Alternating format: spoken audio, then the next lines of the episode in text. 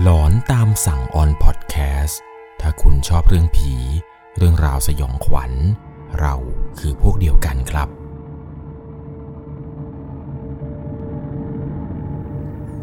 สวัสดีครับทุกคนครับ ขอต้อนรับเข้าสู่ช่วงกดหลอนอยู่กับผมครับ 11LC สำหรับกฎความสยองขวัญในวันนี้ที่ผมจะเล่าให้ฟังนั้น เป็นประสบการณ์ของทหารเกณฑ์ท่านหนึ่งครับ ที่มีโอกาสเข้าไปรับใช้ชาติ แล้วปรากฏว่า ตอนที่เขาไปปฏิบัติหน้าที่อยู่ในกรมนี้เนี่ย ดันไปเจอกับเรื่องแปลกๆกฎแปลกๆที่เกิดขึ้น จนทำให้เขานั้นเนี่ยได้ไปพบเจอกับเรื่องที่ไม่สามารถอธิบายได้เลยครับ กับสิ่งที่เห็นและสิ่งที่เจอนั้น มันคืออะไรกันแน่ ก่อนที่จะเข้าไปรับชมรับฟังกันนั้นนะครับ จะต้องใช้วิจารณญาณในการรับชมรับฟังกันให้ดีๆ เรื่องราวต่อไปนี้ครับเป็นการเล่าในรูปแบบของ rule of horror หรือว่าเป็นการเล่าในรูปแบบกฎสยองขวัญนนั่นเอง โดยเรื่องที่ผมจะเล่าในต่อไปนี้ เป็นประสบการณ์สยองของผู้ฟังทางบ้าน ที่ไปพบเจอมาในสมัยที่เป็นทหารเกณฑ์ครับ เรื่องมันอาจจะดูแปลกๆ หรือดูเหลือเชื่อไปหน่อย แต่เขานั้นขอยืนยันครับว่าสิ่งที่เจอสิ่งที่เห็น จนมาทุกวันนี้ เขานั้นยังไม่เคยลืมมันลงได้สักทีหนึ่งเลย ต้องพาทุกคนนั้นย้อนกลับไป ก่อนวันที่เขาจะต้องเข้ารับการเกณฑ์ทหารตามกฎหมาย ซึ่งหลายๆคนในสมัยนั้นเนี่ย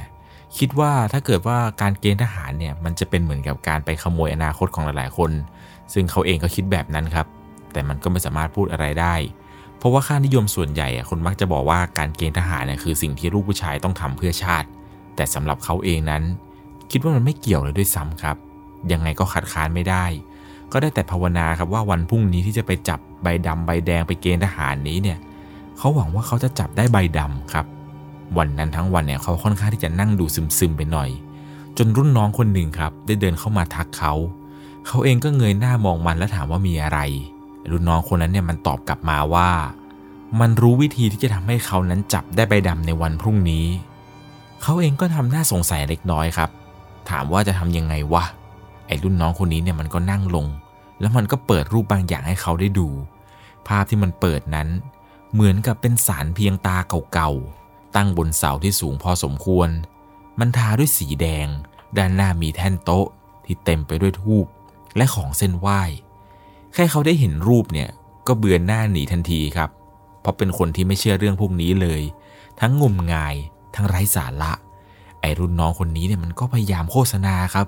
บอกว่าพี่ลองเถอะ ไม่ลองไม่รู้นะเว้ย ลองดูหน่อยก็ได้พี่ไม่เสียหายอะไร มีหลายคนไปบนบานที่นี่แล้วเขาสมหวังจริง ๆ เยอะมาก จนสุดท้ายแล้วครับ เขาก็คิดไปว่า เออ เอาวะไหนๆก็ไหนๆลองไปวนดูก็ได้วะเพราะอย่างน้อยๆเนี่ยมันก็ไม่ได้เสียอะไรอยู่แล้ว พอตกดึกในคืนนั้นครับ เขาเองเนี่ยขับรถไปยังศาลเพียงตาศาลนั้น ตามที่ไอรุ่นน้องคนนี้มันบอก ไปถึงก็ไปจอดรถไว้อีกฝั่งของถนนครับ แล้วฝั่งตรงข้ามเนี่ยมันก็คือศาลเพียงตาตามในรูปที่รุ่นน้องมันเอาให้ดูเป๊ะๆตอนนั้นพอจอดรถเสร็จ ก็มองซ้ายมองขวาเพื่อที่จะข้ามถนนประมาณ 8 เลน ข้ามมาอีกฝั่งหนึ่งบรรยากาศที่เห็นของจริงตอนนั้นเนี่ยบอกเลยว่ามันดูวังเวง แล้วก็หลอนมากๆ แม้จะไม่ได้เชื่อเรื่องพวกนี้ก็ตาม ตัดสินใจมาแล้ว จะให้ถอยกลับเนี่ยมันก็ยังไงอยู่ เขาเองนั้นเนี่ยก็ค่อยๆ เดินข้ามถนนไปอีกฝั่งหนึ่งที่ศาลมันตั้งอยู่พอไปถึงที่หน้าศาลครับ ยังไม่ทันได้ลงมือทำอะไรเลย ไอรุ่นน้องคนเมื่อตอนกลางวันมันก็ส่งข้อความมาหา ก็ได้รีบเปิดอ่านดูทันที ก็เจอกับข้อความอะไรบางอย่าง ไม่รู้ครับมันเป็นข้อความที่ยาวเหยียดเป็นหางว่าวเลย เห็นแค่ข้อความเบื้องต้น หัวข้อเนี่ยมันเขียนไว้ประมาณว่า กฎในการบนบานสารเพียงตาปู่นาดพอได้เห็นตัวหัวข้อกับข้อความทั้งหมดที่ลูกน้องมันส่งมา มันทำให้ตัวของเขาเนี่ยค่อนข้างที่จะหัวเสียพอสมควรครับ ใครมันจะมาเสียเวลาอ่านในตอนนี้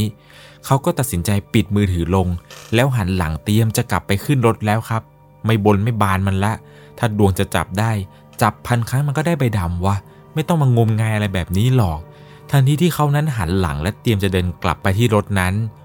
จู่ๆมันก็มีมอเตอร์ไซค์ครับขับพุ่งมาอย่างรวดเร็ว เฉียดหน้าเขาไปจนหงายล้มกองลงที่พื้นตรงนั้น เขาก็อุทานเสียงดังเลยครับไอ้เวนเอ้ย มันจะรีบไปไหนของมันวะด้านหลังของเขาเนี่ยมันเป็นพื้นหญ้าทำให้เขานั้นล้มลงไปเนี่ยไม่ได้เจ็บอะไรมาก เขาก็รีบลุกขึ้นแล้วก็ตะโกนด่ามันไล่หลัง ไม่เห็นคนเรื่องไงว่ายืนอยู่เนี่ย ยังไม่ทันได้อ่านป้ายทะเบียนมันเลยครับ เห็นแค่ว่ามอเตอร์ไซคันที่ขับเฉียวเขาไปเนี่ย มันนั่งซ้อนท้ายกันสองคน คงเป็นพวกเด็กแว้นแถวนั้นแหละ เขาเองก็ปัดคราบเลอะแล้วก็รีบวิ่งข้ามถนนกลับไปที่รถของตัวเอง เพื่อที่จะขับกลับบ้านทันที และแล้ววันที่เขานั้นรอคอยก็มาถึง วันที่จะต้องไปจับใบดำใบแดงทำเอาเขานอนไม่หลับตั้งแต่เมื่อวานแล้ว บอกตรงๆเลยว่า เขาเองเนี่ยไม่อยากจะเป็นทหารเลย ราะมันจะเป็นการพลากอนาคตที่กำลังดีของเขา ไหนจะการงานอะไรเนี่ยก็ต้องไปหมด จนในที่สุดครับ เขาก็มาถึง ก็ได้ไปพบกับศาสดีไปทำตามทุกอย่างที่เขานั้นแนะนำว่าไปถึงแล้วให้รอเรียกชื่อไปถึงแล้วรออะไรยังไง จนในที่สุดครับคิวของเขาที่จะต้องจับใบดำใบแดงก็มาถึง เขาเองค่อยๆล้วงมือเข้าไปในไหด้วยใจที่เต้นแรงมาก หวังว่าหยิบขึ้นมาเนี่ยจะได้ใบดำอย่างที่คิดเอาไว้ พอในจังหวะที่มือล้วงเข้าไปนั้นครับเขาบอกว่าในไหเนี่ยมันค่อนข้างที่จะโล่ง แต่มันเหมือนกับว่ามีกระดาษหนึ่งใบ มันลอยดีดขึ้นมาติดมือเขา ในใจตอนนั้นคิดว่าน่าจะเป็นใบดำครับ คิดว่าโชคชะตาฟ้าลิขิตเนี่ยจะต้องส่งใบดำให้เขาแน่นอนพอทันทีที่รู้สึกว่ากระดาษใบนี้เนี่ยมันดูดติดมือขึ้นมา ก็ยกขึ้นมาครับ เอาส่งให้ทหารที่ยืนอยู่เคียงข้างกัน ปรากฏว่า กระดาษที่เขาดูดติดมือมาเนี่ยครับ มันไม่ใช่ใบดำแต่มันคือใบแดงเต็มๆครับ เรียกได้ว่าเป็นฝันร้ายของเขาเลย จากเดิมที่ว่าขาไม่ค่อยมีแรง ตอนนี้คือสุดไปอยู่ที่พื้นเลยแหละครับ หลังจากที่ได้ใบแดงอะไรเสร็จปุ๊บเนี่ยทหารเขาก็พาเดินไปจุดนู่นจุดนี้ไปลงทะเบียน รอวันนัดหมายที่จะเข้ากลุ่ม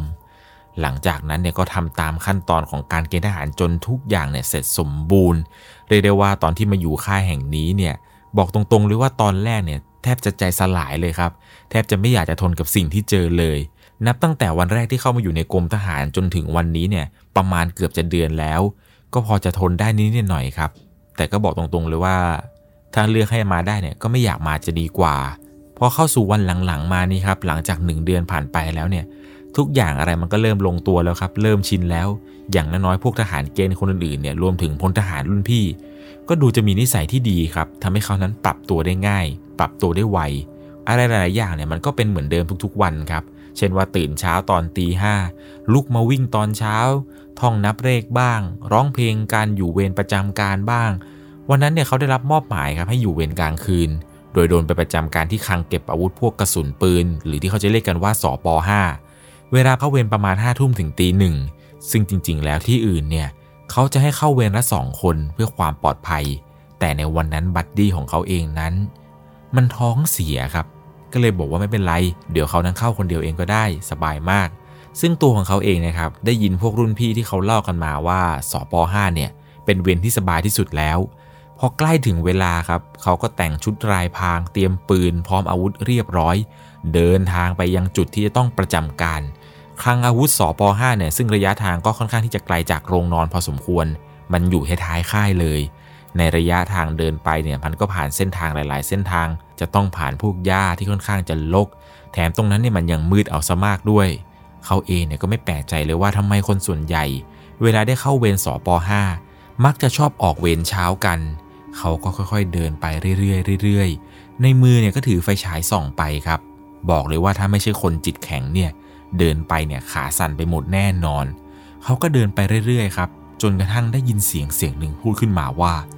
หยุด ยกมือขึ้น เขานั้นนิ่งไปสักพักหนึ่ง ก่อนคนที่เขาได้ยินเสียงนั้นจะพูดขึ้นมาอีกว่า กล้วยทอดต้องกินกับอะไร พอเขาได้ยินคำถามนี้ครับ ก็รู้ได้ทันทีว่าจะต้องตอบว่ามายองเนส นี่เป็นการเอ่ยรหัสลับครับ เป็นหนึ่งในมาตรการสำหรับความปลอดภัย ทหารเวรทุกคนจะต้องรู้รหัสลับพวกนี้ ก็ไม่รู้ว่าค่ายอื่นเนี่ยเขาถามกันแบบไหน แต่ค่ายนี้ของเขาที่ไปเนี่ยคือถามกันแบบนี้ครับ คนที่เขาถามว่ากล้วยทอดต้องกินกับอะไรเนี่ยก็คือรุ่นพี่คนหนึ่งที่เข้าเวรก่อนหน้าเขา แล้วรุ่นพี่คนนี้เนี่ยก็รอให้เขานั้นมาเปลี่ยนเวรพอดี พอมาถึงครับ รุ่นพี่คนนี้เนี่ยก็รีบเดินกลับโดยทันที โดยไม่ได้สนใจไม่ได้พูดคุยอะไรกับเขาเลย นอกจากถามแค่ว่ากล้วยทอดต้องกินกับอะไร พอในจังหวะที่กำลังประจำการอยู่นี้ครับ ความรู้สึกต่างๆ มันก็แทรกเข้ามา ตอนนี้รู้สึกวังเวงนิดหน่อยครับ แม้ว่าจะไม่กลัวผีก็เถอะ แต่มันเงียบสงบ รอบด้านเนี่ยมันมืดสนิทจนหน้าขนลุกเลยเขานั้นนั่งอยู่ในป้อมยามเล็กๆ ครับ มีเพียงแค่แสงไฟจากตะเกียงไฟฟ้าด้านหน้า ด้านหลังของเขาคือคลังสอป5ด้านหน้าถัดจากป้อมไปเนี่ยมันเป็นถนนทอดยาวด้วยถนนลูกรัง ตัดผ่านหน้าป้อมออกสู่ประตูหลัง ซ้ายมือราวๆประมาณ 20 เมตร มีต้นมะขามใหญ่ ๆ ตั้งตางานอยู่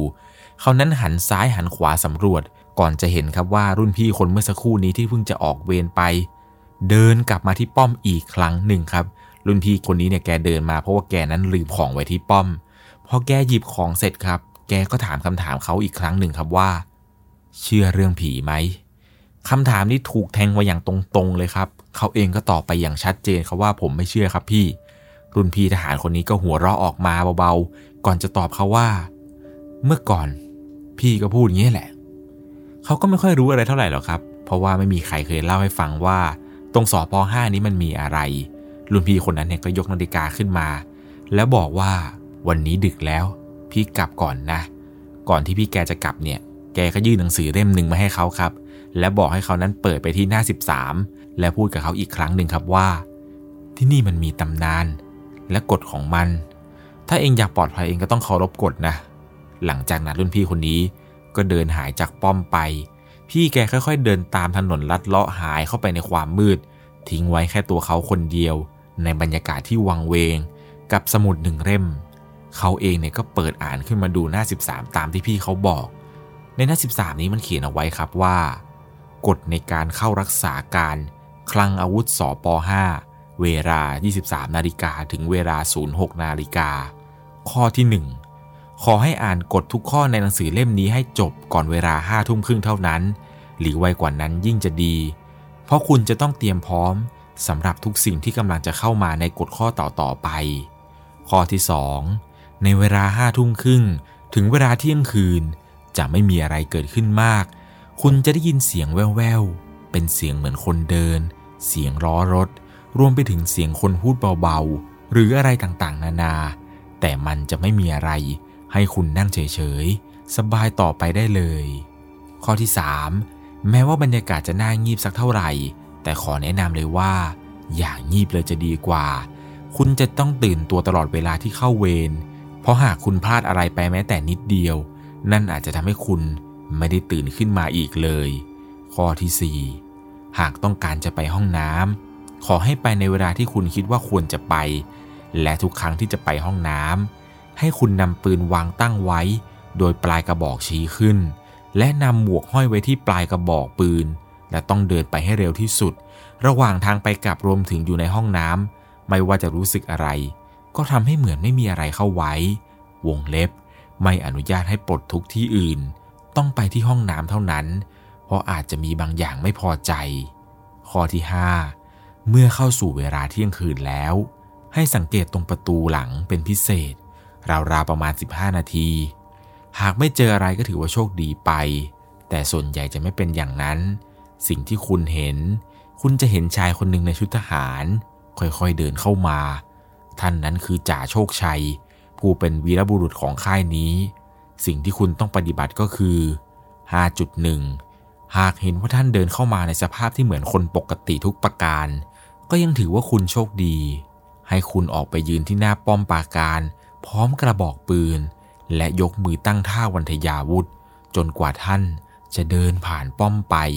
และคิดว่าอยู่ในระยะที่โอเคแล้ว คุณถึงกลับเข้ามาในป้อมได้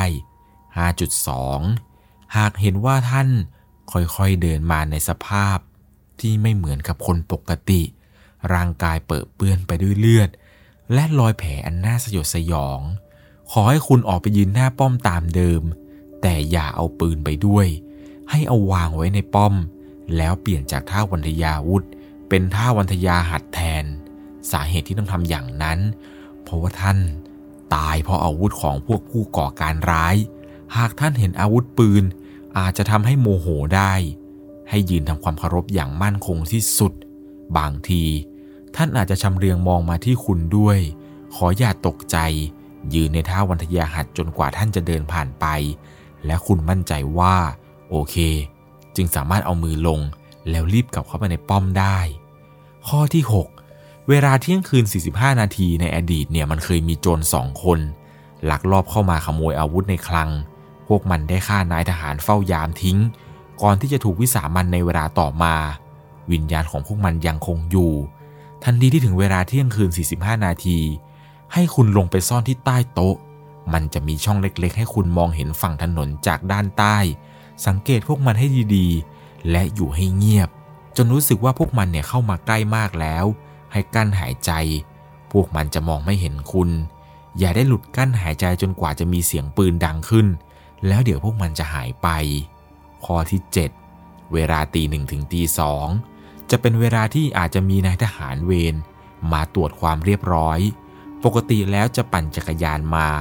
แต่คุณต้องสังเกตให้ดีๆ ว่านายทหารที่มา ใช่นายเวรที่เป็นคนหรือไม่ นั่นก็คือการเอ่ยรหัสลับของวันนี้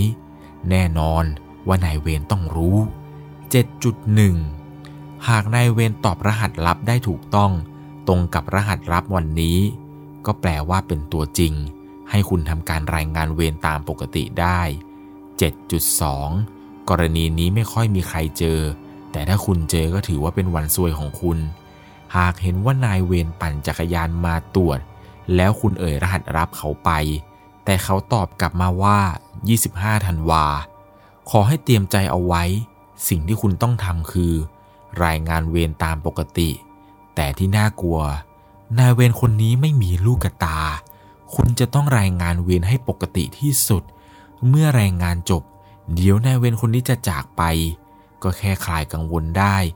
แต่หากว่า เขาค่อยๆเดินเข้ามาใกล้คุณ จนมายืนแทบจะประชิดตัวคุณนั้น พร้อมกับถามคุณด้วยน้ำเสียงที่น่าสยดสยองว่า ตาผมสวยไหม หากคำถามนี้ดังขึ้นมาจากปากของนายเวรคนนี้ ขอแนะนำให้คุณนั้นเตรียมใจ เตรียมตัวตายไว้เลยประมาณ 50%เพราะไม่ว่าคุณจะตอบอะไร ก็แทบจะไม่มีทางรอด หากตอบว่าสวย เขาจะควักลูกตาของคุณออก เพื่อให้คุณเป็นเหมือนเขา แต่หากตอบว่าไม่ คุณจะยังเหลือลูกตาอยู่ เพียงแต่หัวของคุณจะหลุดไปเลยคำตอบที่เคยมีคนรอดมาได้ก็คือ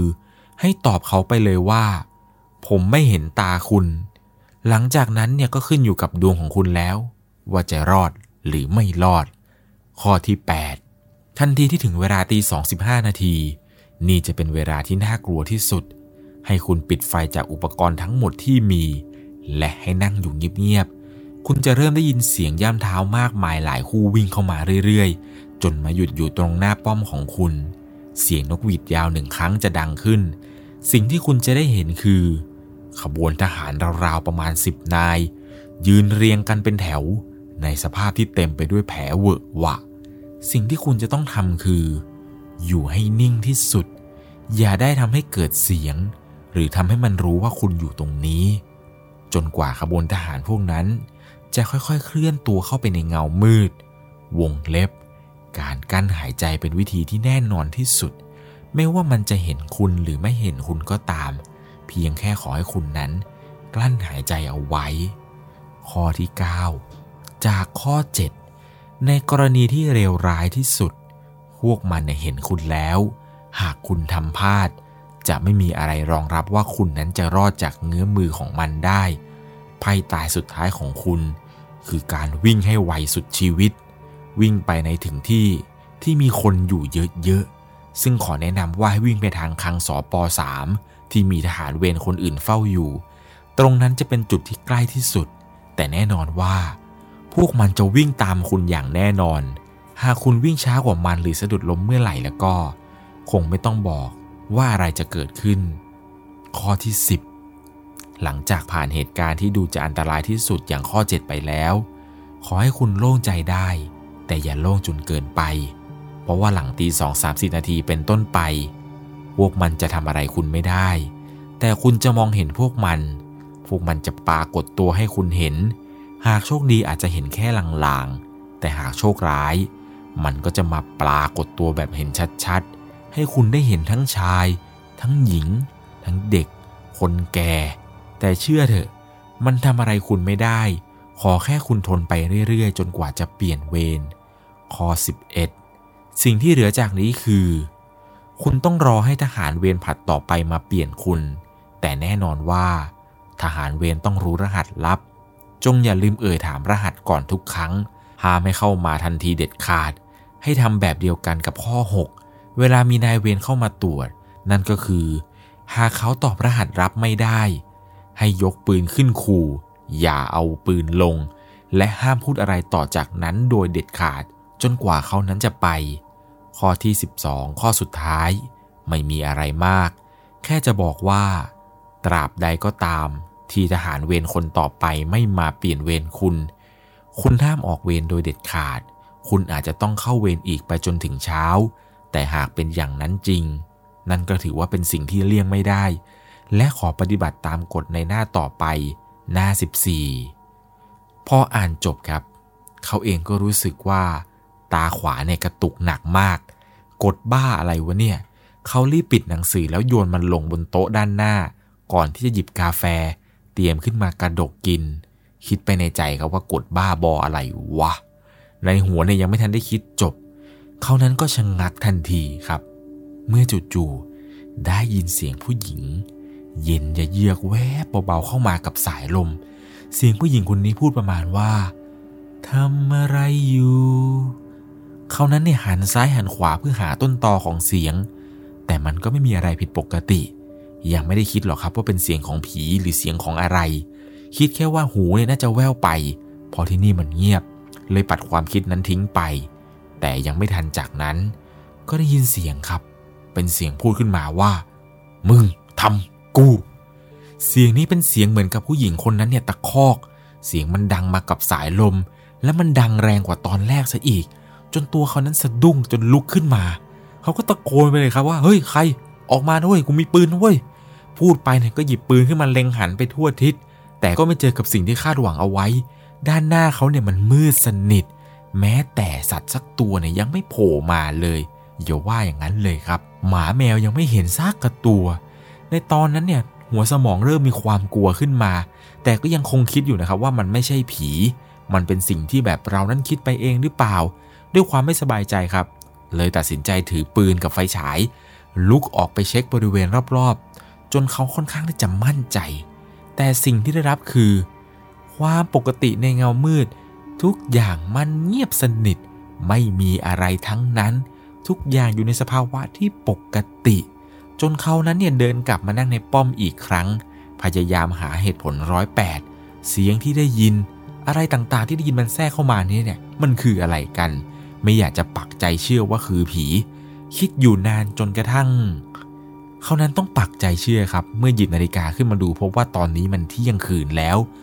จู่ๆก็มีเสียงนกหวีดดังขึ้น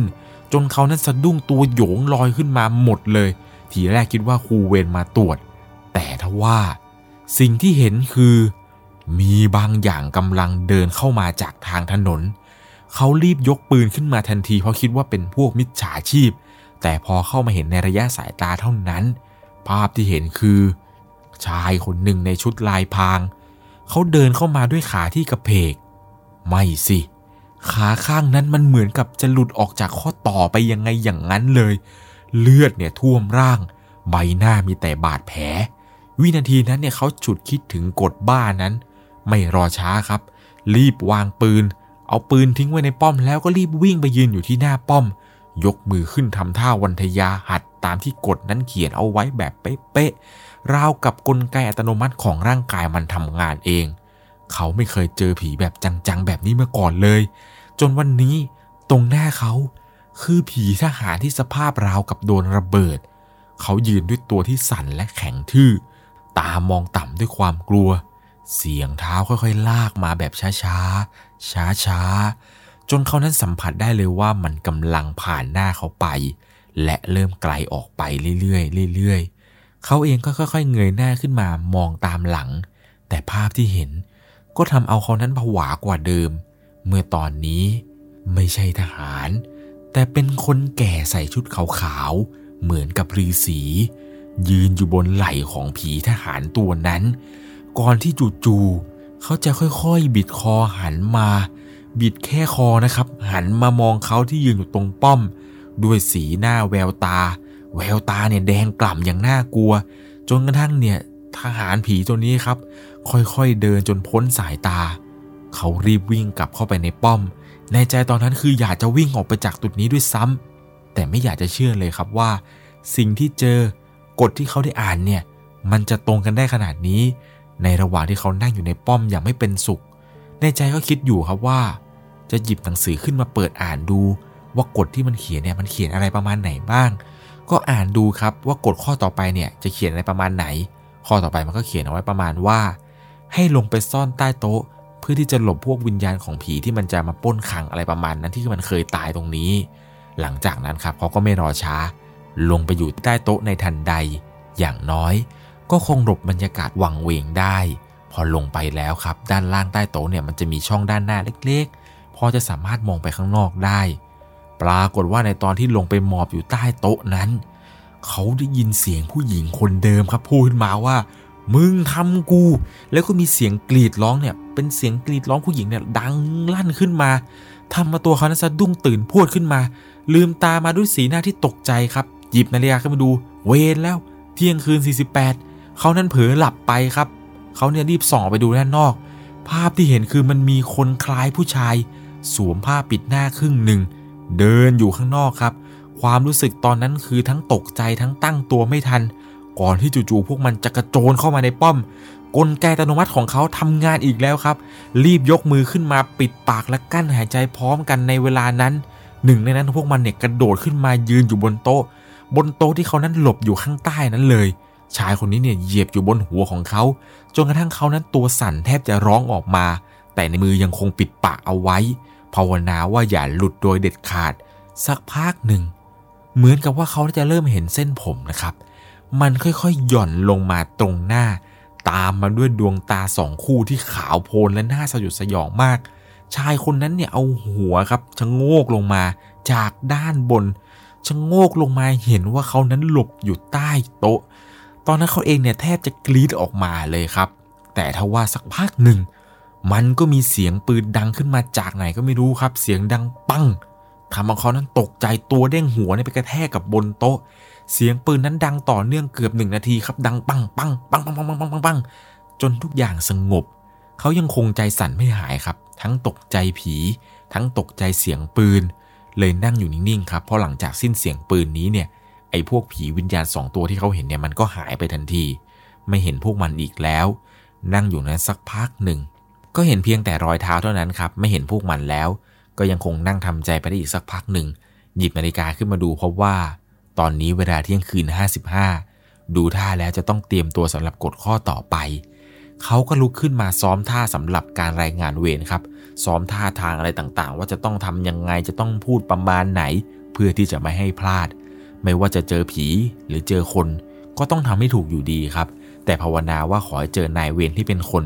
อย่าเจอผีเลย ซ้อมอยู่ได้สักพักหนึ่ง จนรู้สึกว่า ได้ยินเสียงจักรยานครับ ปั่นมา ปั่นมาตามถนนเลย เป็นเสียงล้อเนี่ยบดกับดินลูกลังบดกับหินมาก็แกกก็แกกมาเรื่อยๆจนกระทั่งเข้ามาสู่ในระยะสายตาที่เขาพอมองเห็นได้ รีบลุกขึ้นแล้วยกปืนขึ้นเล็ง ถามรหัสลับก่อนเลยครับ นายเวรคนนั้นเนี่ยหยุดจักรยานลง บรรยากาศนิ่งเงียบไปสักพักทำเอาเขากดดันจนขาสั่น ก่อนที่ฝั่งตรงข้ามจะตอบว่า 25ธันวาคำตอบนั้นทำเอาเขาตัวแทบจะซุดเลยครับ ขนเนี่ยลุกขึ้นมา ก่อนที่จู่ๆนายเวรคนนั้นจะเดินเข้ามาอยู่ในระยะแสงไฟ ภาพที่เห็นคือใบหน้านั้น ตรงเบ้าตาของนายเวรนั้นมันกวง ลึก แล้วข้างในเนี่ยเหมือนกับจะมีเลือดไหลออกมาจากเบ้าตา ไหลออกมาอาบนองเต็มแก้มทั้งสองข้าง เขารู้ดีว่ามัวแต่ตั้งสติแบบนี้นานไม่ได้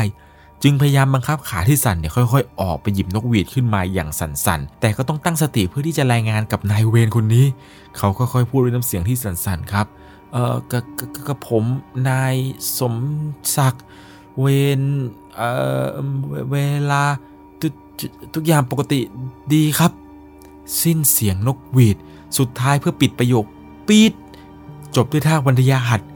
บรรยากาศเข้าสู่ความเงียบอีกครั้งนายเวนคนนั้นยืนนิ่งด้วยสภาพที่ไม่มีตา เขาภาวนาในใจว่า ไปได้แล้วไปได้แล้ว อย่ายืนนานอย่ายืนนาน แต่ถ้าว่าสิ่งที่ทำให้เขากลัวมากที่สุดตอนนั้นมันก็เกิดขึ้นครับ เมื่อนายเวนคนนี้เนี่ย เดินเข้ามาหาเขาช้าๆ เดินมาเรื่อยๆ ในใจตอนนั้นเนี่ยเขาใจสั่นมากๆ จนแทบจะยืนไม่อยู่แล้ว แถมยังมีเสียงของชายแก่ๆดังขึ้นมาข้างหูอีกว่า มึงทำบริวารกู เขาแทบจะอยากวิ่งออกไปจากตรงนั้น แต่ขามันแข็งจนทำอะไรไม่ได้ นายเวรคนนี้เนี่ยยืนอยู่ตรงหน้าด้วยระยะไม่เกิน 1 เมตร แล้วค่อยๆพูดขึ้นมาด้วยน้ำเสียงแหบๆ และหยาบการว่า ตาผมสวยไหม ตอนนั้นเนี่ยเขาแทบจะฉี่ราดเลยครับ ในกฎบอกเอาไว้ว่าทำใจรอตายได้เลย 50%แม้ว่าจะตอบอะไรก็ตาม ในกฎเนี่ยก็แนะนำครับว่ายังไงก็ไม่รอด เขาเองก็คิดว่าตอบไปดีกว่า ยืนให้มันฆ่าก็ตอบไปครับว่าพอพอผมผมมองไม่เห็นครับ ผมมองไม่เห็นตาครับ ทุกอย่างนิ่งเงียบอีกครั้ง แม้แต่เขาที่สั่นด้วยความกลัว ก็ยังต้องหยุดสั่น ก่อนที่หลังจากนั้นไม่นาน นายเวรคนนี้จะหันหลังกลับไปที่จักรยาน แล้วค่อยๆปั่นห่างออกไป เขาเนี่ยแทบจะสุดลงตรงนั้น แต่ก็ต้องพาตัวเองกลับไปที่ป้อมก่อน เวลาค่อยๆผ่านไปเรื่อยๆเรื่อยๆ ระหว่างนี้ไม่มีอะไรเกิดขึ้นเลยครับ นอกจากเสียงอะไรก็ไม่รู้มันดังเต็มไปหมด ดังแววเข้ามาในหู แต่ก็มีเพียงแค่สองเสียงที่ดังและชัดเจนที่สุดจนมันวนเวียนเข้ามาอยู่ในหัวเขาครับว่าพูดประมาณว่ามึงทำกู พูดด้วยน้ำเสียงที่ดูโกรธมากๆเป็นเสียงของผู้หญิงนะครับ แล้วก็มีอีกเสียงหนึ่งที่พูดขึ้นมาว่า มึงทำลายบริวารกู เป็นน้ำเสียงที่โกรธมากๆเหมือนกัน แต่เป็นเสียงของผู้ชาย แม้กฎจะบอกว่าเสียงพวกนี้จะแค่ปั่นประสาท แต่มันก็ทำให้ตัวเขานั้นสั่นและขนลุกทุกครั้งที่ได้ยิน เวลาตอนนี้ตีสองสิบนาทีแล้ว อีกไม่นาน เขาจะเผชิญกับกฎข้อที่ถูกเขียนกำกับไว้ วันนี้คือข้อที่น่ากลัวที่สุด เขาไม่รอช้า กลับเข้ามาในป้อม แล้วนั่งนิ่งๆ เงียบๆ ไม่นานเกินรอครับ ความรู้สึกก็สัมผัสได้ถึงแรงสั่นสะเทือน เสียงรองเท้านับสิบคู่กำลังวิ่งตรงมาจากถนน ใกล้เข้ามาเรื่อยๆเรื่อยๆทันทีที่สายตาปรับให้ชินกับความมืดได้ ภาพที่เห็นคือ ขบวนทหารนับสิบนาย วิ่งต่อแถวกันมาราวสองแถว ใบหน้าแม้แต่มองในความมืดก็รู้ครับ ว่าเป็นใบหน้าที่มันเละเทะกันทั้งหมด ก่อนที่จะได้ยินเสียงนกหวีดดังขึ้นมา ประกบกับเสียงหัวใจที่เต้นของเขาอย่างรุนแรงทำเอาเขานั้นตัวสั่นอีกครั้ง แต่ก็พยายามนั่งให้นิ่งที่สุด ไอเสียงที่พูดว่ามึงทำกู มันดังขึ้นมาในหัวอีกแล้วครับ แต่ถ้าว่าครั้งนี้ บางอย่างที่ทำให้เขาถึงกับต้องช็อก มันก็ปรากฏขึ้นครับ เมื่อเขาเห็นใบหน้าของผู้หญิงในชุดนางรำสวมชดา ยืนหันหลังให้เขาแล้วมองไปทางแถวทหารผีพวกนั้น ไม่ห่างจากนี้ มันมีชายแก่ๆในชุดฤาษีตาแดงก่ำยืน พูดว่ามึงทำบริวารกู ตอนนั้นสติเขาแทบจะหลุดไปเลยครับ ทั้งเห็นกลุ่มพวกผีทหาร ผีนางรำผีฤาษีมันมาจากไหนก็ไม่รู้ครับเต็มไปหมดเลย พยายามกั้นหายใจแต่ก็ไม่ได้ผลครับทำอะไรไม่ถูกแล้ว ตอนนี้เนี่ยกลัวสุดขีดมากๆ พวกนี้ไม่เห็นมีวิธีรับมือที่เขียนเอาไว้ในสมุดด้วยซ้ำครับ ว่าจะต้องทำอย่างไร ยังไม่ทันได้คิดต่อเลยครับ นางรำที่อยู่ตรงหน้า จู่ๆเธอก็ค่อย ๆ หันตัวมาทางเขา แต่ทว่าหันมาเพียงแค่ท่อนบนเท่านั้น ราวกับหุ่น ดวงตาของเธอนั้นสีแดง ใบหน้าที่เปื้อนเลือด โรยด้วยรอยแตกไม้ ดูโกรธเกี้ยว ก่อนที่จู่ๆครับ ร่างของเธอนั้นจะค่อยๆโยกไปมา แล้วมันก็ขาดครึ่งท่อนครับ จู่ๆร่างของนางรำคนนี้ ก็หลุดลงมา เสียงของเธอก็ยังคงพูดครับยังพูดอยู่ว่ามึงทำกู มึงทำกู เธอเนี่ยพูดไปร่างของเธอเนี่ยก็ตะเกียกตะกายเข้ามาเรื่อยๆเรื่อยๆผีนางรำตัวนี้ค่อยๆ ใช้มือนะครับค่อยๆตะกุยเอาร่างตัวเองเข้ามาใกล้เรื่อยๆเรื่อยๆจนเขานั้นตกใจหงายหลังล้มลงแล้วมันก็มีเสียงของพวกผีทหารที่ดังขึ้นมาครับว่า มันอยู่นั่นกูเห็นมันแล้วกูเห็นมึงแล้ว ทันทีนั้นครับเขาก็ตะโกนเลยครับพูดเอ้ยผมกลัวแล้วกลัวแล้วกลัวแล้วกลัวแล้วเขานั้นนอนตะเกียกตะกายด้วยความกลัว เสียงมึงทำกูมึงทำกูมึงทำริวานกูมึงทำริวานกู สักพักหนึ่งครับในระหว่างที่เขานั้นกำลังดิ้นไปดิ้นมาอยู่นี้ก็ได้ยินเสียงคนพูดขึ้นมาว่าเฮ้ยเฮ้ยพอแล้วพอแล้ว มันกลัวแล้วมันเกันแล้ว พอพอพอเพิ่งมาดูหน่อยดิเฮ้ยตั้งสติหน่อยตั้งสติหน่อย เสียงที่เขาได้ยินมานี้ครับมันเป็นเสียงของคนหลายคนเลยที่กำลังวิ่งมา แล้วก็พูดกันอย่างแตกตื่นครับ มีคนมาพยายามดึงสติเขา เขานั้นลืมตาขึ้นมาก็พบว่า มีรุ่นพี่ครับมีรุ่นพี่ทหารเนี่ยยืนล้อมกันเต็มไปหมดเลย แล้วก็มีพวกกลุ่มเพื่อนครับ มันยืนล้อมตัวเขาอยู่บ้าง บางคนก็แต่งตัวเป็นผี ชัดเลยครับว่าสิ่งที่เกิดขึ้นคืออะไร เขานั้นตั้งสติได้สักพักหนึ่งก่อนจะถามว่า นี่แกล้งกันเหรอ หนึ่งในเพื่อนคนนั้นเนี่ยก็พูดขึ้นมาครับว่า ใช่ เขาเองเนี่ยถอนหายใจด้วยความโล่งเลยครับ เขาก็พูดประมาณว่าทำเพื่ออะไรกันวะเนี่ยกูหัวใจจะวายตาย ก่อนที่พวกมันเนี่ยจะพากันหัวเลาะย่อกันลั่นเลยครับ เพราะว่าทหารพวกนี้เนี่ยลุมแกล้งเขาครับ พวกนี้บอกว่าไหนบอกว่าเป็นคนไม่กลัวผีไงแหมพอโผล่มาแค่นี้โอ้โห หัวใจจะวงจะวายเฉย ไหนบอกว่าไม่กลัวผีไม่กลัวผี แก้นิดหน่อยเนี่ยทำเป็นกลัวขึ้นมาได้ เขานั้นเนี่ยโหโล่งใจขึ้นมาเลยครับ คิดว่าทหารผีนายทหงทหารที่เขาเห็นว่าตาลึกโบอะไรพวกนี้เนี่ยมันเป็นเรื่องจริงที่ไหนได้ไม่ใช่ เพื่อนในกรมกับรุ่นพี่เนี่ยมันรวมหัวแกล้งเขากันครับ คิดแผนแกล้งขึ้นมา เป็นการรับขวัญเขานั่นเอง ก่อนที่เพื่อนคนหนึ่งเนี่ยพูดขึ้นมาว่า ไม่ใช่แค่นั้นนะเว้ยวันนี้เป็นวันสำคัญมึงอีกค่ายอื่นเขาไม่มีกันนะเว้ยเขาเองก็เลยถามเขาว่าวันอะไรวะ เพื่อนก็พูดมาว่าเอ้า ก็วันที่ 13 ไงวันเกิดมึง แถมวันนี้เสือกเป็นวันศุกร์อีก ได้ feel ชิบหายเลย เขาค่อยๆลุกขึ้นไปแล้วก็พูดว่า โห makeup ดีขนาดนี้เหมือนชิบหายเลย โดยเฉพาะผีตาแก่กับผีนางรำอะ เนียนจังนะ พอพูดจบครับ ก็มองไปที่เพื่อนสองคนที่แต่งหน้าเป็นผีตาแก่กับผีนางรำกำลังจะเดินหายไปเลย จะดูว่าเป็นใคร ยังไม่ทันได้สังเกตเลยครับ ว่าพวกพี่ๆพวกเพื่อนเนี่ย มันเป็นอะไร มันก็ทำหน้าแปลกใจกันนิดนึงครับ พื่อนเนี่ยพูดขึ้นมาว่าฮะอะไรนะ ตาแก่ตาแก่นางรำอะไรมึงวะเขาก็บอกว่าเอ้า ก็ผีตาแก่ผีฤาษีไงกับผีนางรำนั่นไงเขาก็พูดไปแล้วก็ชี้นิ้วไปเขาว่าน่ะนั่นน่ะเดินไปไหนแล้วนะแต่ปรากฏว่าเพื่อนก็มองตามไป ไม่เห็นครับ ไม่เห็นผีตาแก่กับผีนางลำนั้น เพื่อนก็พูดขึ้นมาประมาณว่ามึงจะบ้าเหรอพวกกูจะผู้หญิงจากไหนมา นี่มันค่ายทหารนะเว้ย แล้วตาแก่อะไรของมึงไม่มี มีแต่พวกทหารด้วยกันทั้งนั้นเนี่ยที่มันปลอมตัวมาเป็นผีให้มึงหลอกมึงเนี่ยเขานั้นถึงกับช็อกอีกครั้งหนึ่งครับ พอรอบนี้สิ่งที่เขาเห็นเสียงหัวเราะที่ได้ยินของชายและหญิง มันดังล้อมตัวเขาเต็มไปหมด ปะปนกับเสียงทหารคนอื่นที่กำลังตื่นตกใจ สรุปแล้วทั้งหมดนี้ มันคือแผนที่ทหารคนอื่นนะรวมหัวแกล้งเขากันครับ เพราะว่าเขานั้นมักจะชอบพูดว่าไม่เชื่อเรื่องผี แล้วกัดจะเซอร์ไพรส์วันเกิดเขาด้วย แต่ถ้าว่าสิ่งที่พวกมันเตรียมไว้ มันเตรียมแค่พวกผีทหาร แล้วก็เสียงแว่วๆเบาๆ ที่เอาลำโพงเนี่ยไปซ่อนไว้ตามต้นมะขาม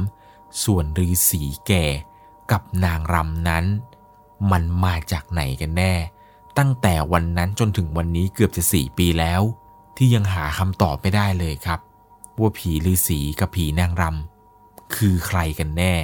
ทำมาตัวเขาที่เวลาประจำการที่ครั้งนี้ที่ไรเนี่ย ก็จะรู้สึกผวาขึ้นมาทันที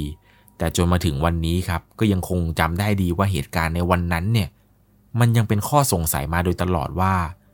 สรุปแล้วพวกผีนางลำกับผีฤาษีที่เห็นเนี่ยเขามาจริง ๆ หรือเพื่อนเนี่ยมันอำกันแน่